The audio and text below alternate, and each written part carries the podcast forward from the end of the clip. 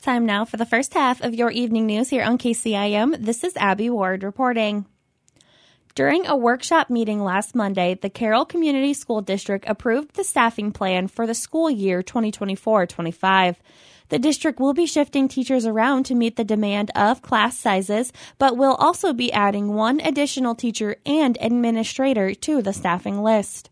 Superintendent Dr. Casey Berlau says he advocates for both positions, even with a tight budget and the uncertainty of the teacher salary increase proposal from Governor Kim Reynolds.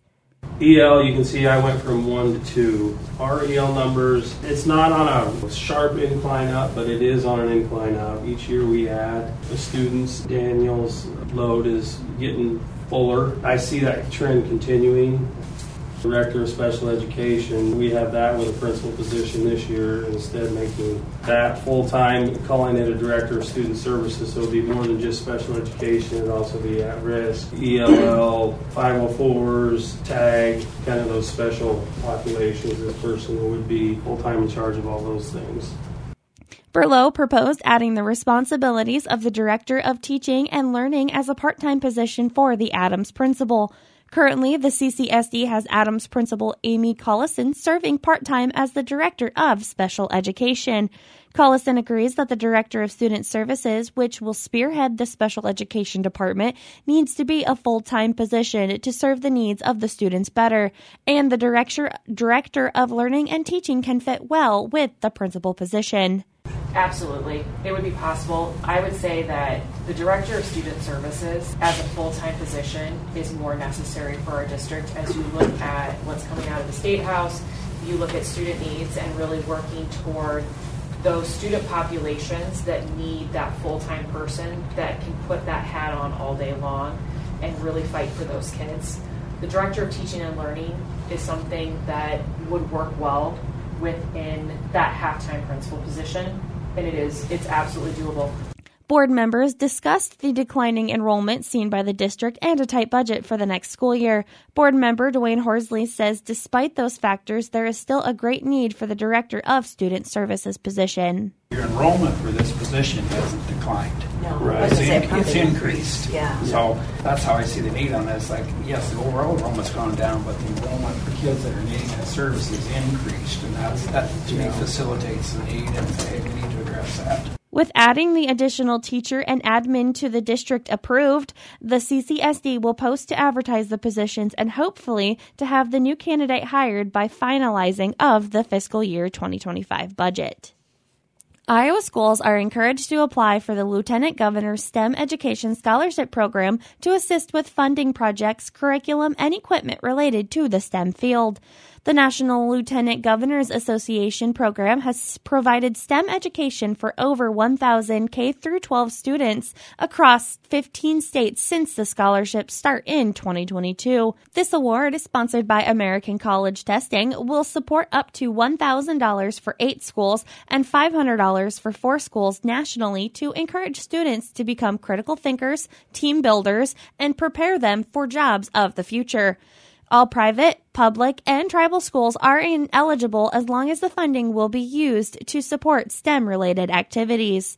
Applications are currently being accepted until March 15th, and those interested in applying need to fill out an application at nlga.awardsplatform.com.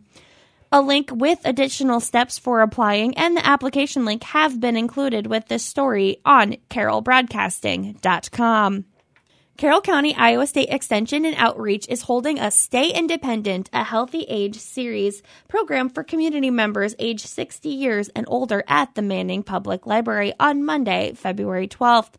Renee Swears will serve as the instructor, giving suggestions and tips for healthy habits to support healthy aging brains. The class will explore the MIND diet, which stands for Mediterranean Dash Intervention for Neurodegenerative Delay, a diet specifically planned to improve cognitive function. The program will offer a food list with recipes for those interested in engaging in the MIND diet. Other topics will include the importance of social connection and how to exercise the mind and body in a healthy and safe way. The brain health class is free, but registration is required. To register, contact Linda Mulbauer by calling 712 655 2260 or email library at manning.ia.com. Again, Stay Independent, a healthy aging series, will present their brain health class on Monday at the Manning Public Library from 2:30 to 3:30 p.m. Senator Chuck Grassley released a statement Wednesday explaining his decision to oppose the Senate negotiated border deal, which had been in the works between Senate leaderships behind the scenes for months. Grassley acknowledged the efforts of his colleagues in negotiations, but criticized the resulting deal for its failure to address the border crisis he says is caused by President Biden's open border policies. He says gaping loopholes, poor border enforcement mechanisms, and a lack of accountability measures makes this legislation woefully inadequate. Ultimately, the bill would yield massive discretionary power on border policy, policy to President Biden and his administration. I will not vote to advance a bill that would codify ineffective policies and give President Biden more power to abuse what he has already so badly broken. The now dead deal also included additional funding for Ukraine, Israel, and Taiwan, wholly unrelated to the border. Grassley believes that each aspect of the bill deserves to be considered independently and says the ongoing challenges to Israel, Ukraine, and Taiwan remain concerning. I hope to see Congress find an alternative solution to address these nations' national security threats soon. The Senate failed to generate enough support for the legislation to bring it to a formal vote. Even had it advanced through the Senate, House Speaker Mike Johnson had already indicated the bill would not make it to the floor for debate. Iowa Secretary of Agriculture Mike Naig is urging eligible farm owners for the state to apply for recognition through the Iowa Department of Agriculture and Land Stewardship Century and Heritage Farm Program. Established in corroboration with the Iowa Farm Bureau Federation, the program honors families who have owned their farms for 100 and 150 years, respectively. To be considered for recognition in 2024, completed applicants must be postmarked and received by IDALS by June 1st. The ceremonies honoring the 2024 Century and Heritage Family Farms are scheduled for August 15th in the Livestock Pavilion at the Iowa State Fair. Secretary Naig emphasized that these farm families represent the epitome of Iowa agriculture's ingenuity, strength, and resilience. Application forms can be downloaded from the department's website or requested from the farm program coordinator, Kelly Reese.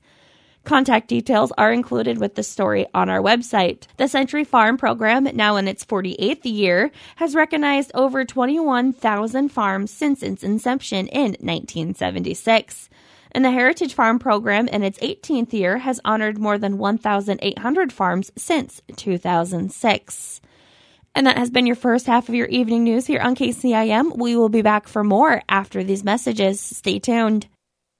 Hi, this is Chloe Dankert, and for the past two years, I have had the privilege of working in the marketing department here at Carroll Broadcasting. It has been so rewarding and has given me a real sense of accomplishment as I reached my goals. But things in my life have changed as my husband and I welcomed a baby girl in 2022. With my responsibilities and schedule as a mom, it made more sense to move to a new position with Carroll Broadcasting. As excited as I am to get started in my new role, I want to let you know that Carroll Broadcasting will be looking for our next member of our marketing team. If you're outgoing, love meeting and helping people, and using your creativity to make their businesses a success, then Carroll Broadcasting is the perfect place for you to call home. Apply today by sending your resume to Kim Hackett, our general manager, at kim at carrollbroadcasting.com. Carroll Broadcasting is an equal opportunity employer. Listen every Saturday and Sunday morning at 7:50 for Crusaders Corner. We'll be talking to teachers and students about what they're doing and learning every week. Crusaders Corner, proudly brought to you by Poet Bioprocessing of Coon Rapids, one of the most efficient ethanol production facilities in the United States. Go Crusaders! Time now for the second half of your evening news here on KCIM. This is Abby Ward reporting. Before we get into a look at the stories, let's take a look at a quick weather forecast with some weather facts. So tonight we're looking at mostly cloudy skies, then gradually becoming mostly clear with a low around 32, breezy with wind gusts as high as 28 miles per hour. Tomorrow, mostly sunny skies with a high near 44. The winds are going to continue with gusts as high as 18 miles per hour. Friday night, we're looking at partly cloudy skies with a low around 27, and the winds will die down by Friday night. Saturday, sunny with a high near 41, and Saturday night is going to be mostly cloudy with a low around 24 degrees. Yesterday's high was 58 degrees set at 2 p.m. and yesterday's low was 41 degrees set at 7 a.m. Sunrise tomorrow will be at 7:24 a.m. Back in 1901, we had six and a half inches of snow. Thank goodness we don't have that right now. And record high was 60 degrees set back in 1954, and record low was negative 25 set back in 1899. I am certainly glad that we are setting close to the record of for the record high instead of for the record low. I will keep these temperatures. And now let's take a look at your evening news.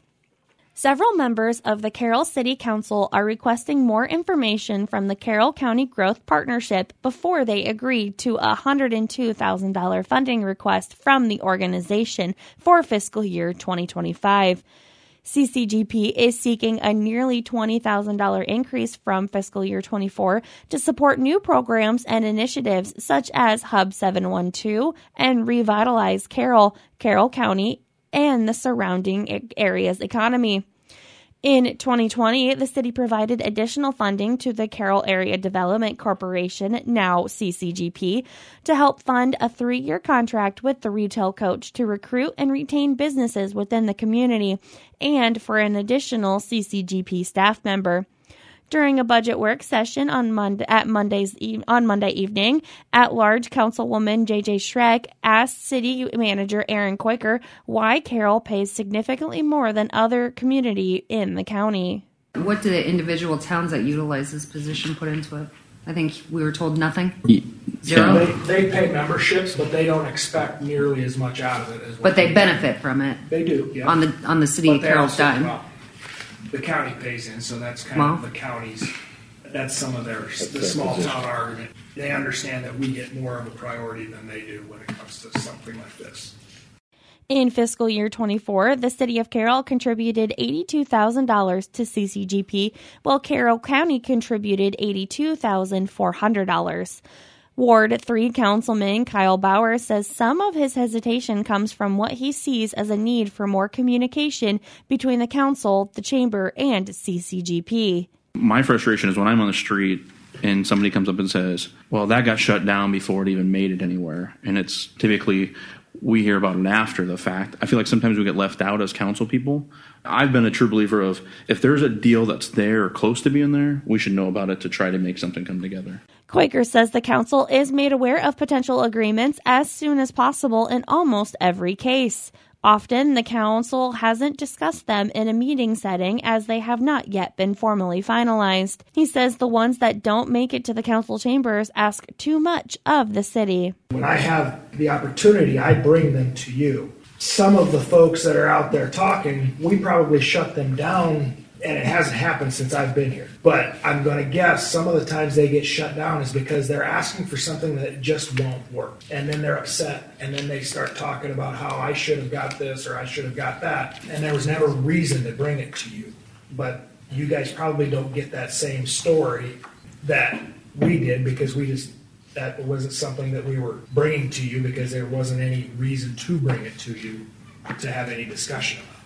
Ward 2 Councilman Jason Atherton says economic development is obviously a priority, but there needs to be a return on investment for taxpayers. What we assume though is that $102,000 we should be getting maybe more back. I guess that's where I don't.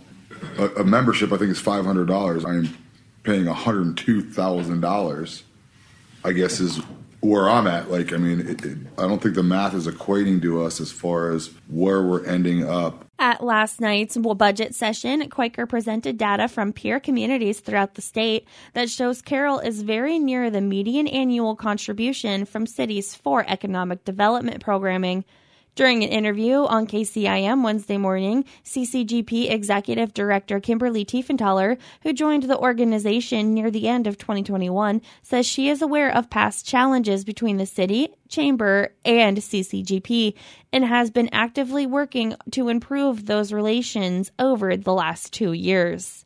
From just conversations that, I've had about the past and And I've had a lot of good conversations with prior directors and board members. I think we're positioned better than we have been maybe ever and certainly in a long time for the chamber and the city to work closely together and to execute this and to do it well. She points to 2023 as proof.